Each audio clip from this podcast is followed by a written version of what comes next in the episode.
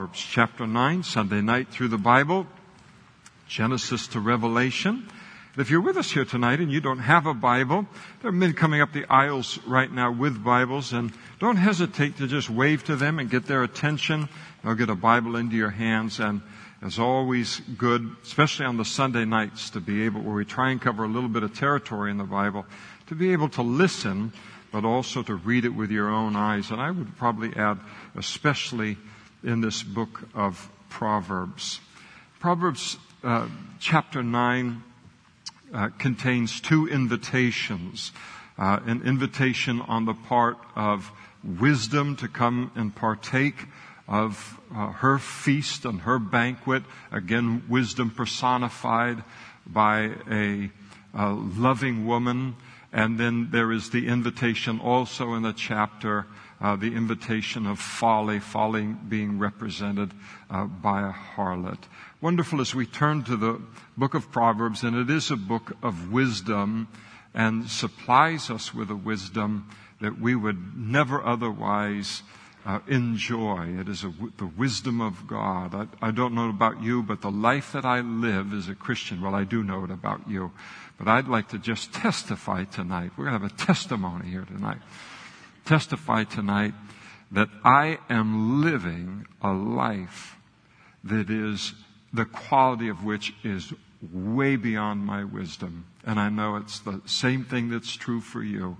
A life that is so rich and so wonderful because it is built upon the wisdom of God. And so this beautiful uh, book of Proverbs. And so wisdom's invitation she makes now to all of us, to all of the whole wide world to come partake of God's wisdom.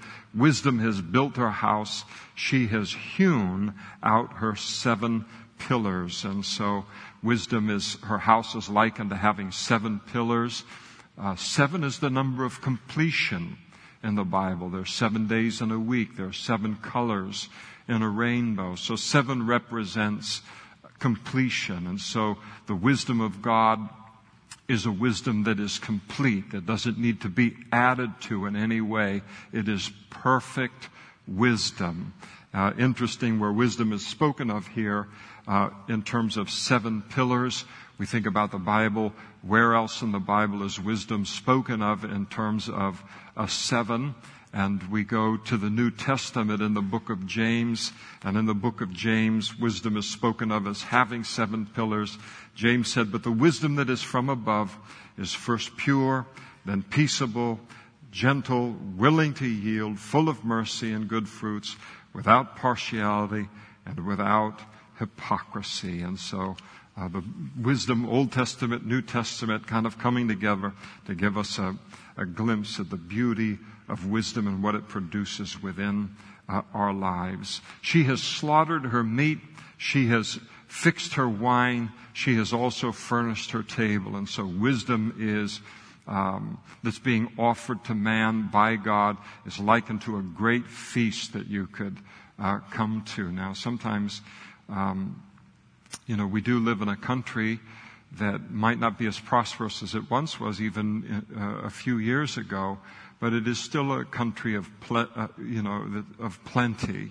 And so there's lots of food, whether it's getting it through the drive-through, some kind of fast food or whatever it might be.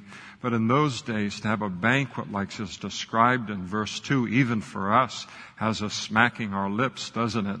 I mean, here you've got some prime rib and whoo, and all the whole thing, all the furnishings there. And wisdom is just this sumptuous meal uh, that is uh, supplied and uh, to us, and God just invites us to partake of it. She has sent out her maidens. She cries out from the highest places of the city, and here's her message: Whoever is simple, let him turn in here.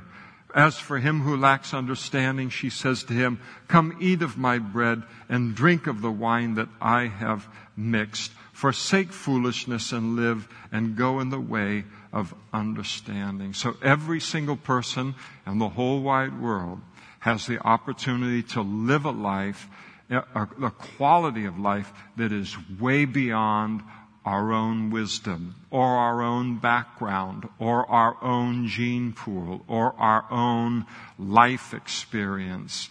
uh, the same opportunity to live a wise life and then partake of the blessings of that is available every single person, despite where we come from or education or any of those things.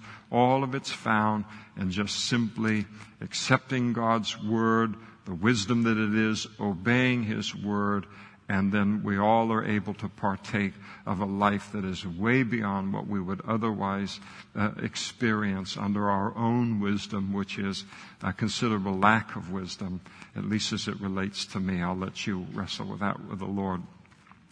Now, the interesting thing about wisdom is that in God's wisdom is that this wisdom personified by this woman recognizes that not everybody in the world is going to accept God's wisdom. There are going to be people that just like with the gospel, they hear the gospel, they hear God's wisdom concerning salvation, but people scoff at it as, uh, as God's word being the wise way to live. And yet it's interesting. I, again, I think about how vulnerable God makes himself. I'd say the overwhelming majority of the world rejects God and his wisdom, not for any good reason. There's no, re- there's no good reason for doing that. No reason, certainly no good reason for it. And yet here is God willing to offer his wisdom to the whole wide world and receive rejection on the part of probably the vast majority for the sake of people like you and I who would hear his call to salvation, his call to live his life, and knowing that we would take him up on that call.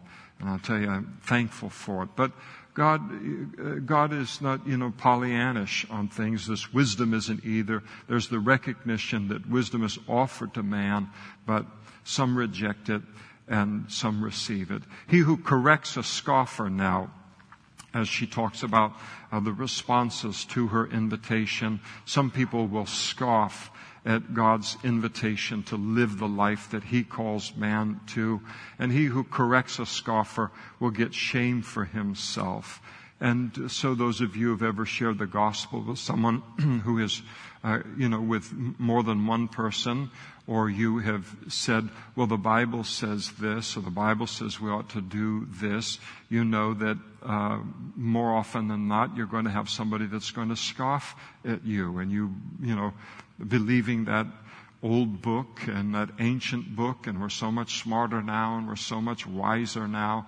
And so there is the scoffing that, that occurs. He correct, who corrects a scoffer gets shame for himself. In other words, we, we let people know, hey, you don't have to live the life that you're living.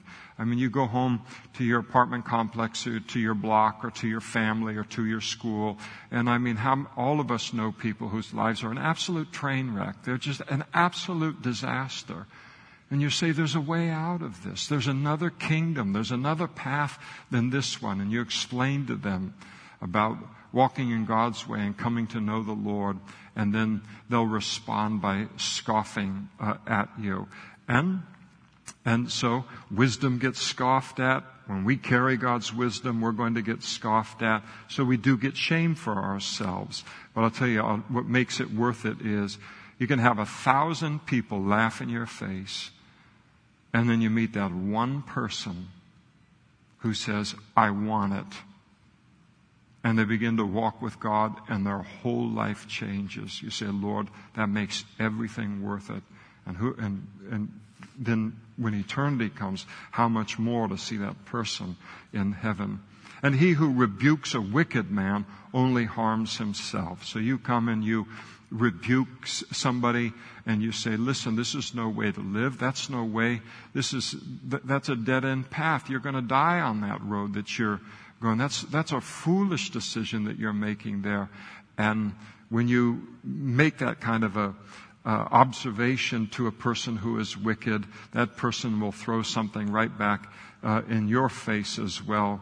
And, and so there, you know, there is the harm that comes our way, so to speak, by rebuking a wicked uh, person. And, and so wisdom isn't judged by, God's wisdom isn't judged for whether it is true or not, or whether it is a blessing or not, based upon the reaction of people. Um, the our reaction to the offer of God of salvation, our reaction to God's definitions of right and wrong and His commandments is never a poor reflection upon God. It is always a, refle- a poor reflection upon the person that despises those things, and it's a good reflection upon the person who then receives those things, just like, uh, you, you, know, the gospel. And so there are these different reactions, but then he goes on to, the wisdom goes on to say, rebuke a wise man and he'll love you. Everybody remembers the person that led him to the Lord, or the person that maybe didn't lead them to the Lord, but prepared the path for them to lead them to the Lord by speaking truth into their life. The Bible says, or, you know, you need to make a change in your life. This is, this is crazy, the life that you're living. You're not going to survive it, or whatever people might say. And then you look back, we give our life to the Lord, and then we look back fondly. We love those people who put the relationship at risk and their own reputation at risk, and all to tell us the truth. You rebuke a wise man, and he will love you. It's one of the marks of wisdom is that a wise man will accept a rebuke. Give instruction to a wise man and he will be wiser still. Teach a just man and he will increase in learning. And so uh, this is the reaction of the wise man, the just man to uh, the wisdom of God. Uh, they are profited by it. The fear of the Lord is the beginning of wisdom, and the knowledge of the Holy One is understanding. And so the person that you, wisdom, the person who responds to God's wisdom and receives it is a person that has the fear of the Lord in their life. And of course, the fear of the Lord is virtually non-existent now within our culture, um, and it isn't serving us very, very well. And a, uh, a lack of respect for God.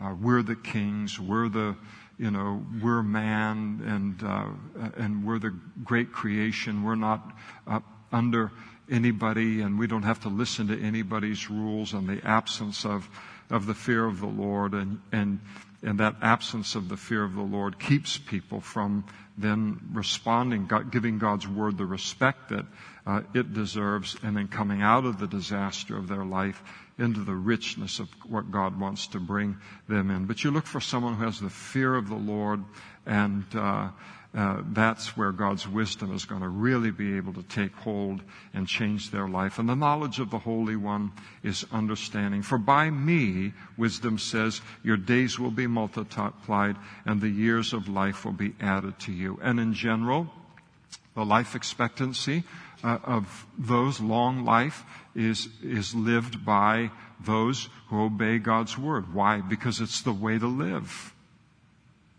Think about how much sin we are steered away from that would destroy our lives, kill us. Um, the Word of God steers us away from those things that we would otherwise practice. And an absence of the fear of the Lord, people go into those lifestyles or they practice those things and so often there is disaster at the end of them and a shortened life. Sin shortens people's lives.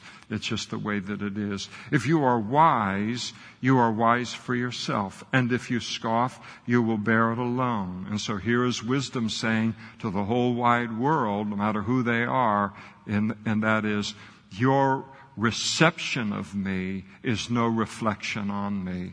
And that's, that's how, that's how it's going to be.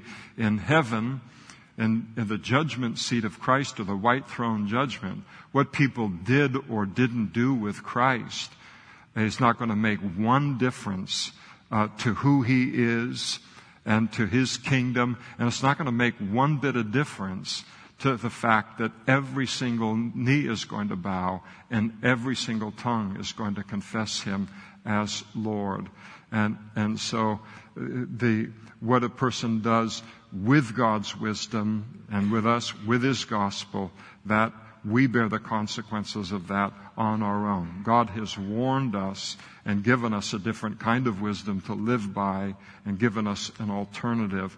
Of, and then here is the, Um, folly's invitation, foolishness's invitation. Again, uh, she is likened uh, to a harlot. A foolish woman is clamorous. She is simple and she knows uh, nothing. And so, uh, like most sin, here she is uh, she's uh, uh, she sits at she's simple. She knows nothing. She sits at the door of her house on the seat of the highest places in the city. So, like a harlot, she's uh, likened to sin as a harlot. She's attractive, but she's loud and she's ignorant. Um, and so, I'll tell you that kind of encapsulates all music, all advertisements, all entertainment that um, takes and extols evil as a way of living. You think about any uh, movie that I don't recommend it, but um, there's so few movies that we can see.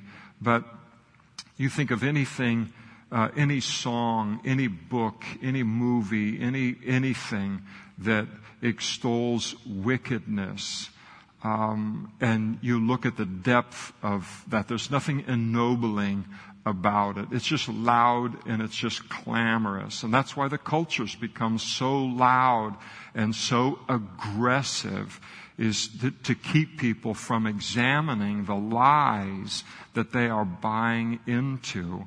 Because if the culture ever slowed down and anybody got contemplative or introspective and started to look at the life that they're living, the bill of goods that they've been sold on what wisdom is so called in the culture, they'd look and say, we've all been ripped off. But it, it, it stays loud. They keep it attractive. They keep the music up, the whole big uh, deal like that so that nobody would, will recognize that it, it is, uh, it, it lacks depth and it lacks substance and it certainly lacks uh, beauty and longevity to those who pass uh, to this harlot or the wisdom of the world uh, sits there to call to those who pass by who go straight on their way and this is what she cries out whoever is simple let him turn in here.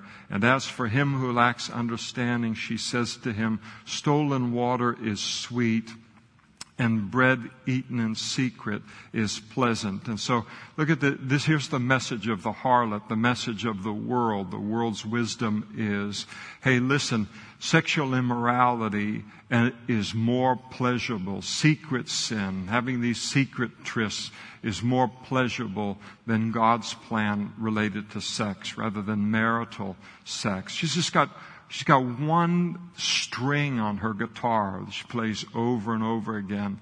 And so this is how she, the, the lack of depth of her message and, and just getting people to go on their feelings, go on their lusts and their emotions, and, and, and that's how, again, how shallow her message is. And you look earlier in, like in verses uh, 4, 5, and 6, and, and compare it to the beauty of the invitation of wisdom uh, and wisdom saying, come into this life, the beauty of this life, the depth of this life. It's a beautiful life. The wisdom of the world has nothing to compare uh, in terms of the wisdom of God. But the person that listens to the wisdom of this world, he does not know that the dead are there, not only related to a harlot, but related to uh, the, uh, the wisdom of the world. That the dead are there and that her guests are in the depths of hell. And so as opposed to wisdom, her invitation leads to death and it leads to hell. Her doorway is one of many, many ways uh, and many entrances into hell, but she always keeps that a secret. She never advertises that. Come in here, stolen waters in secret and blah, blah, blah on the whole thing. And then God says, let me tell you the rest of the picture. It's a slope straight in to a horrible life in this life and hell in the life to come. And of course we see that in terms of the wisdom of this world when it is again portrayed in like mass media, movies, music, this kind of thing. They never show the consequences of the sin or they never take the wisdom of the world three steps beyond it and its implication, beyond the touchy-feely to show the casualties that the world's wisdom produces. They hide that. And that's what, the, that it's just criminal what is going on. And the Lord exposes and says, listen, here's their message, but man, it isn't good for you now, and it really isn't good for you later.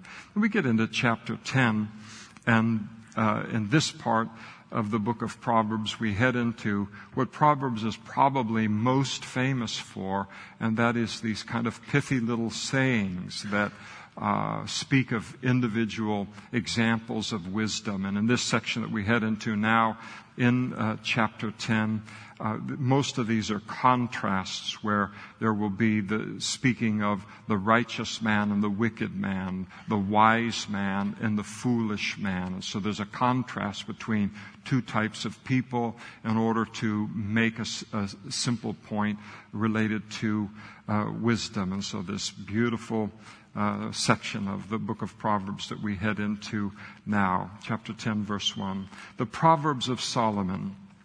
A wise man makes a glad father, but a foolish son is the grief of his mother. And I'll tell you, that's the truth. The behavior of children, uh, Solomon is saying, the Holy Spirit is saying, the behavior of children has a tremendous impact upon the quality of life of their parents.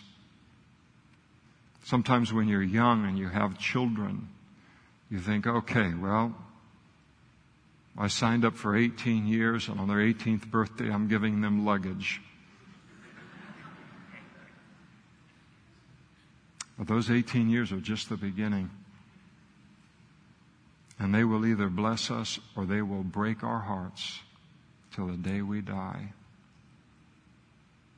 And it's a speaking, he's speaking to his sons, he's speaking to his children to think about it. I think it's good to think about especially today. Um, a lot of people gripe about, you know, the condition of the nation, and we could get into all that kind of stuff too and everything. But I look around, and of course, I, I'm around an awful lot of Christians in light of God's calling in my life, but I'm out in the world an awful lot too. And I see people hustling. I see people working hard. I see people trying very, very hard and to, to hustle the way and that people are hustling and trying to keep food on the table and trying to keep the cars fixed and trying to have some medical insurance maybe in there on, on top of everything. And then to come home to kids that make a home an absolute hell. I'll tell you it is such a bad reflection on a child. And it's something good for young people to think about because one day they'll be an adult and then they'll be carrying the weight and look back and say, man, I added all of that aggravation. I broke my father's heart or I broke my mother's heart.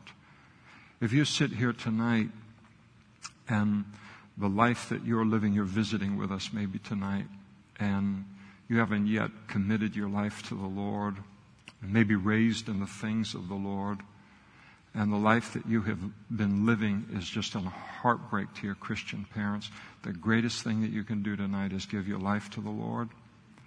Get into the life that you know is right, that God has called you to, and then make the first phone call you make tonight, a phone call to your parents, and tell them what you've done, and ask them forgiveness for what it is that you put them through and what you will do to their spirit and to their life. You will elevate the quality of their life several steps in an instant.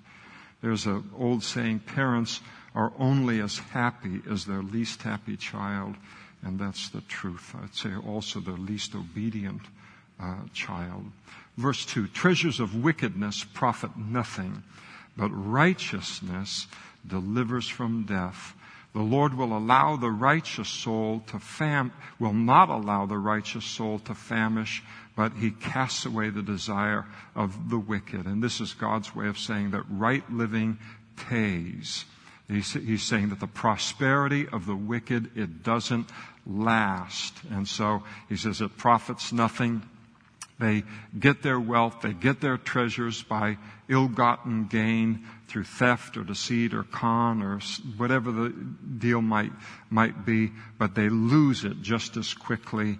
And he tells us in these two verses that righteousness protects us from the hands, uh, from a death at the hands of sin. Righteousness is the greatest security in life. We've talked about it before.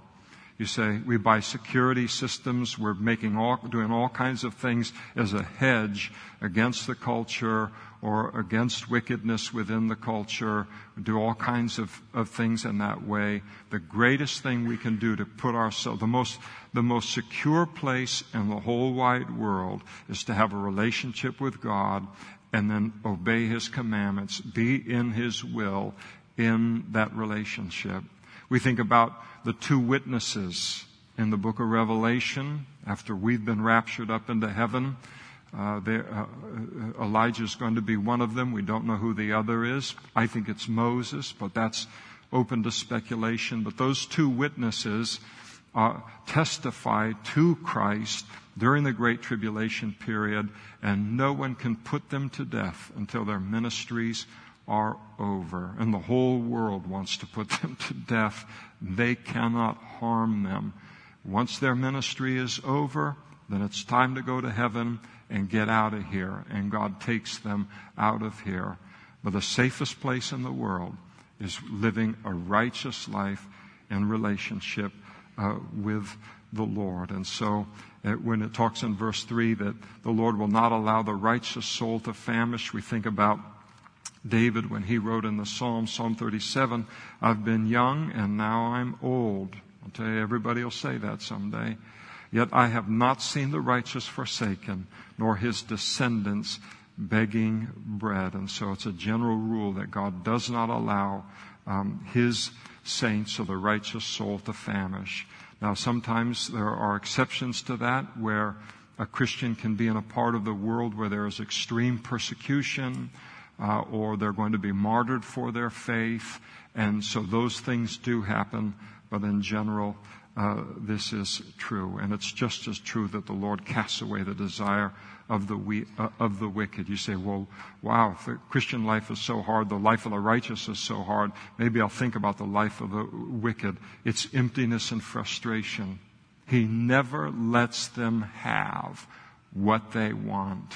They will never be satisfied. They will always be empty and frustrated. Then in verse 4, he who has a slack hand becomes poor. And so if you're lazy, again a proverb telling us if a person is lazy, then poverty is in your future.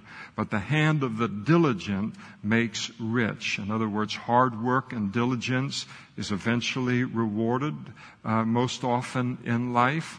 And so he who gathers in summer is a wise son. This is the time of gathering in the harvest and all. He who sleeps in harvest time, that's the world's worst time to be lazy. We're in the middle of harvest right now on, on some, on the almonds and everything that's going on right now.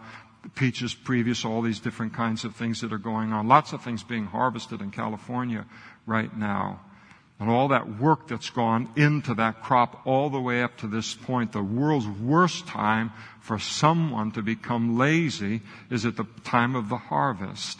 And to everyone who's working in ag, they are working hard.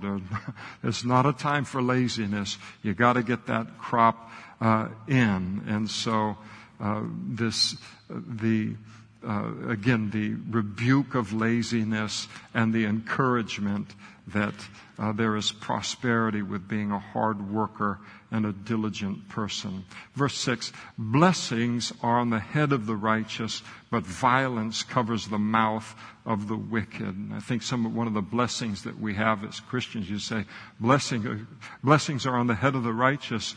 Well, what's going to happen? You're going to leave the the, the sanctuary here today and head out in the car. We've out in the parking lot. We've replaced all of your cars with Escalades. Cadillacs. And we couldn't get them for all of you. And so the rest of you, we got um, Mercedes SUVs. So sometimes we think of blessings in that way. I'll tell you what, I'll take over a big black Mercedes SUV, putting my head on the pillow tonight and enjoying the peace of God in my heart, knowing that I'm right with Him and I'm right with my fellow man. What good does a big car like that or a big anything the world wants to sell us on if we don't have peace in our life? He says concerning the wicked, he will generally reap what he sows. In other words, he's going to get what he gives. Verse 7 The memory of the righteous is blessed, but the name of the wicked will rot. Yes, I did. I enjoyed saying that. did you notice that? Okay. In this Proverbs, he's telling us that the impact of our lives will reach way beyond our lifetimes, for good or for bad.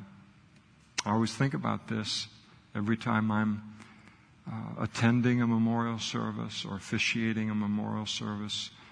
And here you are, there's the deceased sometimes in a casket in the front of this room or in a mortuary, or maybe it's at a gravesite, and all of the people that are in that room have been impacted by that life. And that impact is going to continue in people's lives long after now that person is dead. And, and that impact is either going to be for good or it's going to be for bad. But our impact upon our families, upon our spouses, upon our children, upon our friends, upon our workplace, upon our peers, that, that we don't die and then everything about us evaporates. There, that, that, uh, that impact lingers. And I think about the, speaking about kind of the fragrance here of a holy life, how it lingers long after a person is gone. For my own life, and you can fill in the blanks in your own lives, I think about Bill McDonald. His fragrance, the memory, blessed in my heart. I'm thankful that that man lived in human history. I'm thankful that the Lord brought my, my path and his path to cross. One of the greatest and most godly examples I've ever, ever known. But then I think in my life too of Dorothy Culbertson, who, like my mother, struggled with mental illness and but loved the Lord, shared the gospel with us, pointed us to God all of the times. It's interesting. I never go to the book of Proverbs without thinking about Dorothy. Nobody knows her. I mean, she just was in Napa State Hospital and then into her apartment and then would sometimes have a crisis and they'd try to get the meds right and the whole different things. But she loved the Lord. And boy, did she love J. Vernon McGee. She went right to five years, right through the Bible with J. Vernon McGee, but she was always talking to us about the Lord. I mean, I don't, I, I can't remember that she said anything to us that wasn't that she didn't work it back to the Lord for us as kids. And you're a kid, it's like, okay, enough. Now when I can't tell her, she'll be rewarded for it. Now I respect it so much. Remember one time I was sick with the flu. I was at home. She was a friend of my mother's. And, and uh, she came over to help clean up the house a little bit and help with what was going on. And I had a book of sayings by Mark Twain. I liked the little sayings, you know, as a kid. And I'm reading the book, and she comes in to give me some orange juice or something like that. And then she saw what I was reading. And she said, You know, there's a better book than Mark Twain's little sayings said, Really? There is? She said, Yes, it's right in the Bible. It's called the Book of Proverbs. She went and got a Bible, took the Mark Twain from me, and put the Bible in my hand, left the room. I wasn't born again at the time, so the book of Proverbs was a little drier than Mark Twain. And, uh, well, I'll tell you, I respect her for it. And you have those same relationships in your own life, don't you? They've gone on to be in heaven, but I mean the fragrance is still upon our lives. And, uh, but the same thing, the name of the wicked will rot. Once we die, we have no opportunity to change our legacy. That's why if we've done wrong, that's why if we don't know the Lord, that's why if we've um, harmed people and hurt people, at the instant of death, we, we don't have a, an opportunity to fix and change our legacy and how people will think of us. That's been wrested away from us. We only have that opportunity in this, in this life to make things right. And it's a funny thing about Christianity. As much as the culture kind of uh, poo-poos Christianity and ah, blah, yeah, that whole thing. But there's something about it when a person has lived whatever kind of life over here and they show up at the next family uh, barbecue or they show up at work, you know, the, on the following Monday after they've given their life to the Lord and they announce to everyone that they're a Christian, that people take that seriously. They really do give people a fresh start when they give their life to Christ. Now, they want to see change, but they really will give us an opportunity to do something different, be something different. Christ gives us that opportunity again so that people will think about us uh, fondly when we are gone. You think about how many, how many people uh, in the world, uh, in terms of thinking about people that are long ago dead now, those that lived for righteousness and those who lived for evil. How many people name their um, children Judas or Adolf? No, we name them Stephen. We name them Paul. You know, we name them Sarah. We name them after these people who in, in our lives and in Bible history and these things have been an influence for good in our lives. Verse 8, the wise in heart will receive commands, but the prating, prating fool will fail. And so here is a contrast between the person with a teachable heart and then as opposed to the know-it-all. And everybody's going to learn wisdom in, in this life one way or another. I mean, you're going to uh, learn it the easy way through instruction as God gives it to us in the Bible here, or we're going to have to learn everything the hard way in the school of hard knocks as people talk about. But the school of hard knocks is a school of hard knocks. You talk about people say they laugh and say, "Yeah, I don't have any education. I went through the school of hard knocks." And but if you get them to go past the joke of it, you know, and maybe even having a little bit of pride and arrogance related to that, and they really stop and think about the price they paid to learn lessons that they could have learned so much easier by just listening to God, I'll tell you they they would like to have a, ch- a second chance to do it all over again. And so when he talks about the prating, uh, uh, prating fool will um, fall, uh, this it's talking about uh, the person who doesn't quit talking long enough to learn anything. So here you have a person. In order to learn something, you have to listen. Think about that in our life. If you're talking, you can't learn anything because you're only saying what you already know. There are some people, every conversation they get in, it's just like, boom, hi, poo. They just start talking. Bye. Then they go to the next person. They never listen to anybody. They do absolutely all of the talking. And if a person doesn't listen, we're never going to learn. Because what we, what we say, we already know. The only way we can learn is to shut up and then to listen to somebody else. Say, well, that's new. And then to learn that. So the teachable heart as opposed to the know-it-all who uh, never is quiet. Uh, we're being diplomatic, aren't we? But uh, I mean, these these are things they they can reach in pretty deep into our lives, depending on you know, who and what we are. Verse 9, he who walks with integrity, uh, that's wholeness or entirety toward God, walks securely. And so that kind of person doesn't have to worry uh, about uh, their safety or their future. There's nothing to hide. There's nothing to fear. You know, it's, it's a great thing. We, as we walk with the Lord and we obey the Lord, we never have to worry that such and such a thing is going to surface related to to our lives or something in our previous life prior to um, you know living for christ then hey we're new creations. We're not the same people that we once were. But he who walks with integrity walks securely. He doesn't have to worry about um, how he did wrong to a person last week and then this is going to surface. It's the right way to live. There's nothing to hide.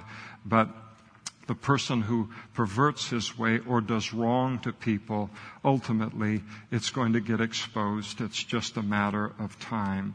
Verse 10, he who winks with the eye causes trouble, but the uh, prating fool will fall. And so winking with the eye, you know what I mean? So this isn't a prohibition of all winking. So sometimes I'll wink, but it's a, like an affectionate thing, always toward men. So it's not like ladies, oh, he's a winker, don't look at him. Hmm. Or if it's a family member, of course, I'll wink at him. My Uncle Donnie was a winker. Oh man, he's a winker and a half. That's a country song waiting to be written. Full blood Irishman, well, just great. I mean, love life and the whole thing. And he, he'd be talking the whole time and he'd be winking at you, you know. I just love him for it. Very, very affectionate. And uh, so nothing wrong with what he did or nothing wrong with you winking. Here the winking is the idea of winking at somebody in order to gain their trust because you're conning them. Uh, my brother had a friend many, many years ago who was just like one of the worst con men I've ever known. And Gabe knew it. Gabe just saw right, right through him too, but he was kind of amusing. Um, whereas there's that, um, if you've ever watched that series Bleak House on BBC, there's that one guy that says, I'm just a child, or whatever his whole deal is. It's a bad illustration, I'm sorry.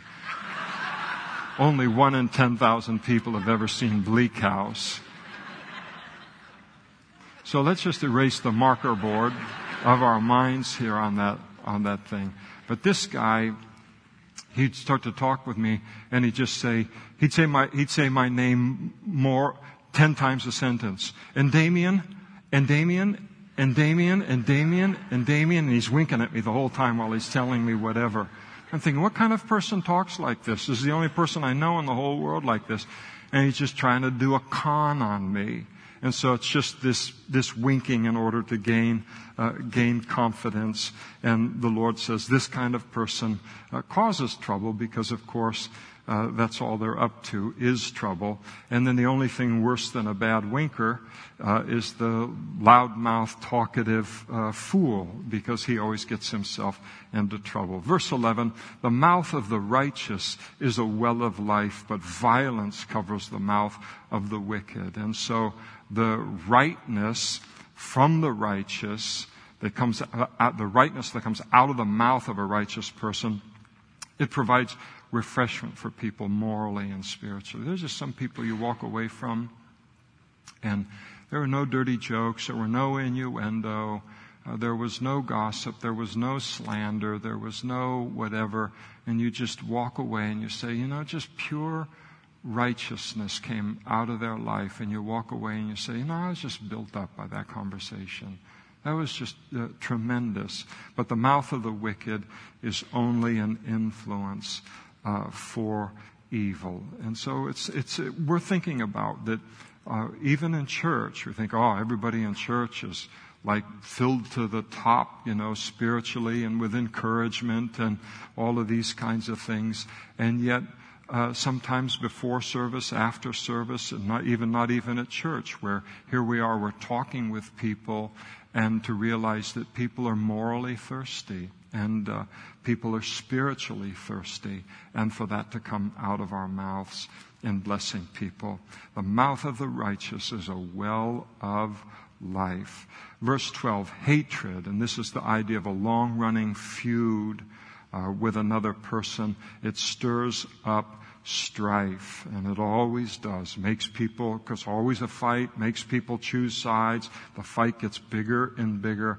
But love covers or literally conceals uh, all sins. And so here's the difference, but contrast between the troublemaker and the peacemaker. And people that hold on to past wrongs in their life, they're unforgiving toward people, and uh, they they end up becoming bitter. Many people, the book of Hebrews tells us, end up being uh, defiled. But God will give us, the Bible says, the ability to forgive those who sin against us. Remember, Peter came up to Jesus. Jesus had been speaking about forgiveness. And Peter said, How many times shall I uh, forgive someone uh, for uh, the same sin against me up to three times. And so he thought he was being very, very uh, gracious because the teaching of the Jewish rabbis in that day was you forgive a person twice and then you just write them off the third time. And Jesus said, no, not three times, uh, but seven times 70. Let me see, you've got the um, 70 and the 7 and the 0, and you take the 7 and it's a 0, and then 490 times. And then Jesus told a parable related to that. And where in the world can we get the grace to forgive other people 490 times? If you're, if you are ever intent on being married, you will forgive more than 490 times. And it won't be like some big thing that they've poke you in the eye every day or some kind of a of a thing or insult you or something. It's just everybody falls short. And if you're going to spend years, you're going to spend decades with a person, then there has to be a spirit of forgiveness that we walk in. And God gives us that spirit how? He gives it to us by telling us that we are to forgive others in the same degree that God has forgiven us. And when we realize how much God has forgiven me, then what the forgiveness that somebody else is requiring of me is infinitesimal in comparison. God forgives me of more sin than he will ever ask me to forgive in another person's life. And I cannot represent Jesus in this world by being an unforgiving person. It's just impossible. How could, how can a person represent the Lord in this life, the God who came into the world to forgive and to provide the price of forgiveness by living in bitterness and walking in unforgiveness. And so that's why Peter, when he did that three times, Jesus said seven times 70, gave him the parable and, and all. Then later Peter would write in his epistle, and above all things have fervent love for one another, for love will cover a multitude of sins. He went right back to that scene where Jesus spoke to him about that and uh, that was written forever on his heart. Verse 13, wisdom is found on the lips of him who has understanding, but a rod, that's kind of a stick for beating a person with corporal punishment, but a rod is for the back of him who is devoid of understanding. And so uh, the Bible's way of saying that the conversation of an intelligent man or woman is helpful to other people, but the words of a fool, they only bring punishment upon himself.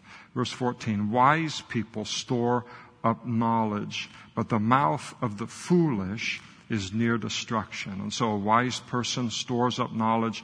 In other words, he or she holds it for the right occasion. Um, a wise person doesn't say everything they know in every conversation. Some people that do that. It's like, okay. And then in the second grade, uh, okay. And then one hour later, and then I went, got into the fifth grade, and then I learned. So everything, anything they ever think they're saying, everything. And, and yet here is a wise person. They store up knowledge and they are sensitive to the Holy Spirit for out of the storehouse of knowledge that you've put into my life, life experience, wisdom from you, what is it that I should say to this person in, in this uh, circumstance? And so the mouth of the fool brings destruction uh, on themselves. In other words, their mouth is always getting them into trouble.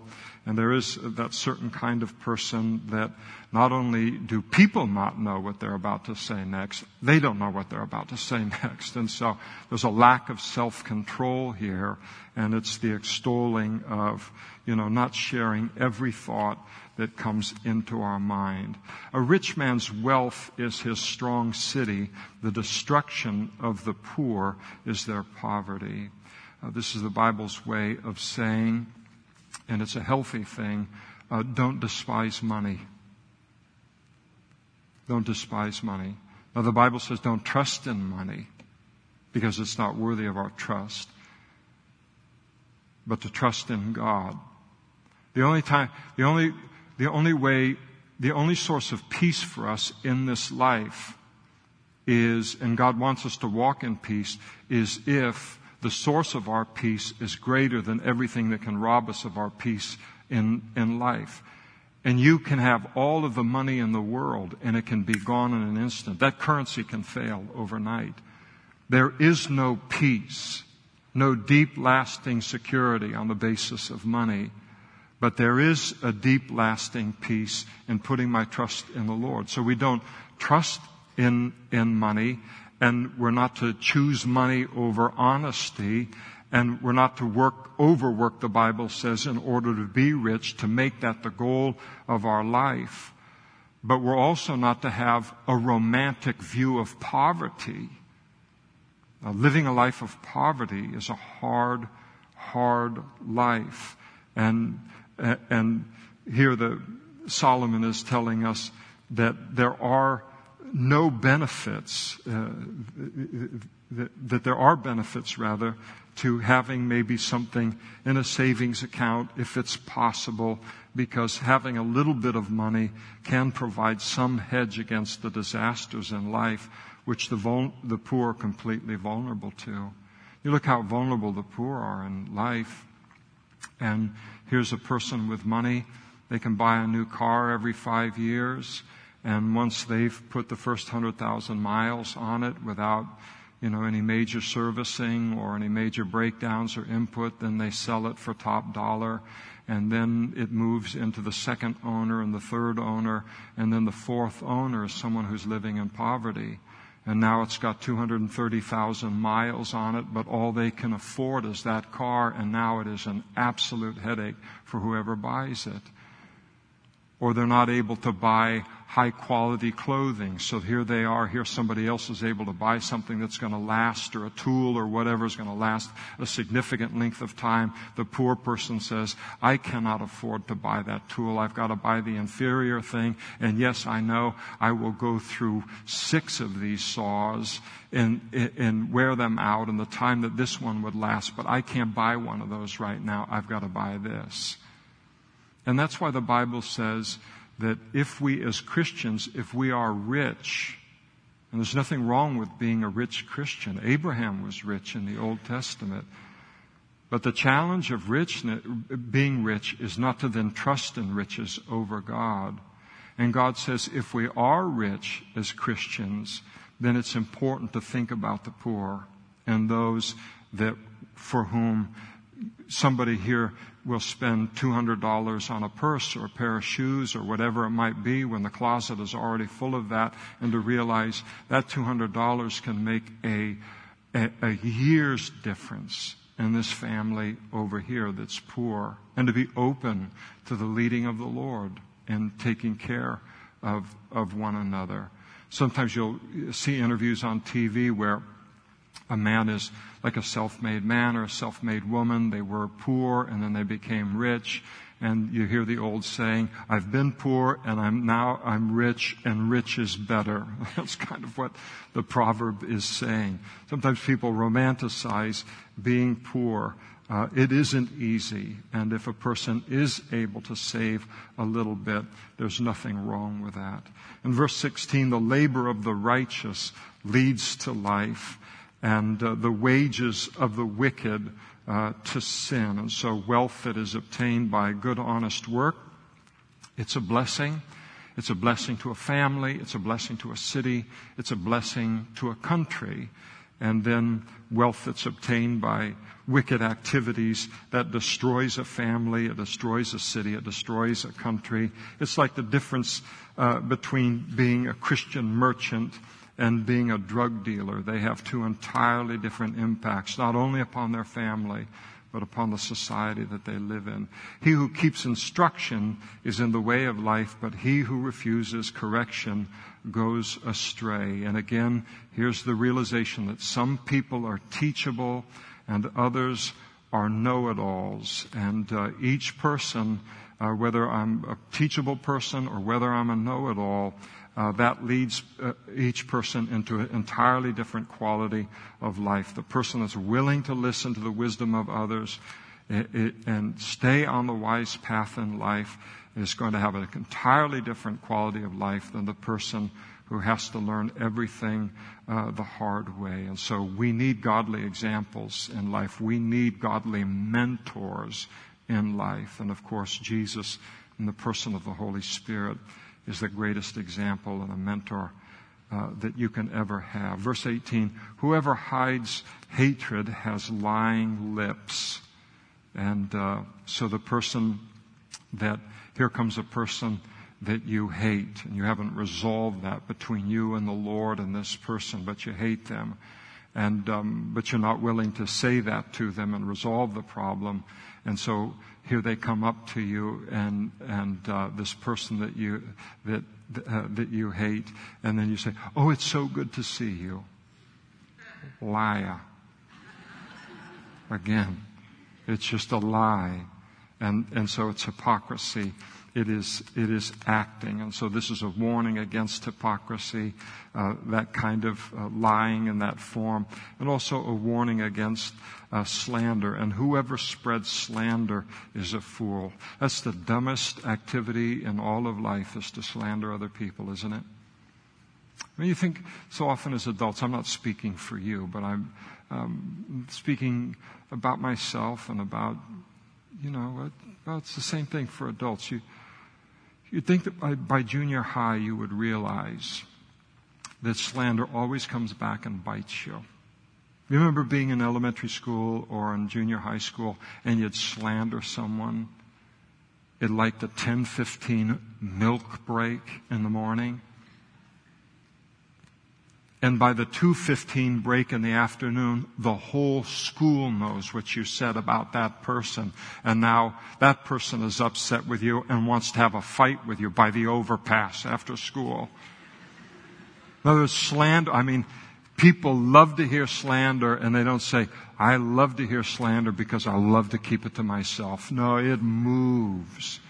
And it does the same way in adults, even within families and all. Somebody says something to slander another person, and man, it isn't long before you and I are in hot water and we're kicking ourselves and saying, why can't I keep my big mouth shut? And so slander always comes back and bites us. And so it is the activity of a fool. We will stop there and pick things up in verse 19, Lord willing, next week uh, in our journey through the book of Proverbs. Let's stand together and let's ask the worship team to come forward.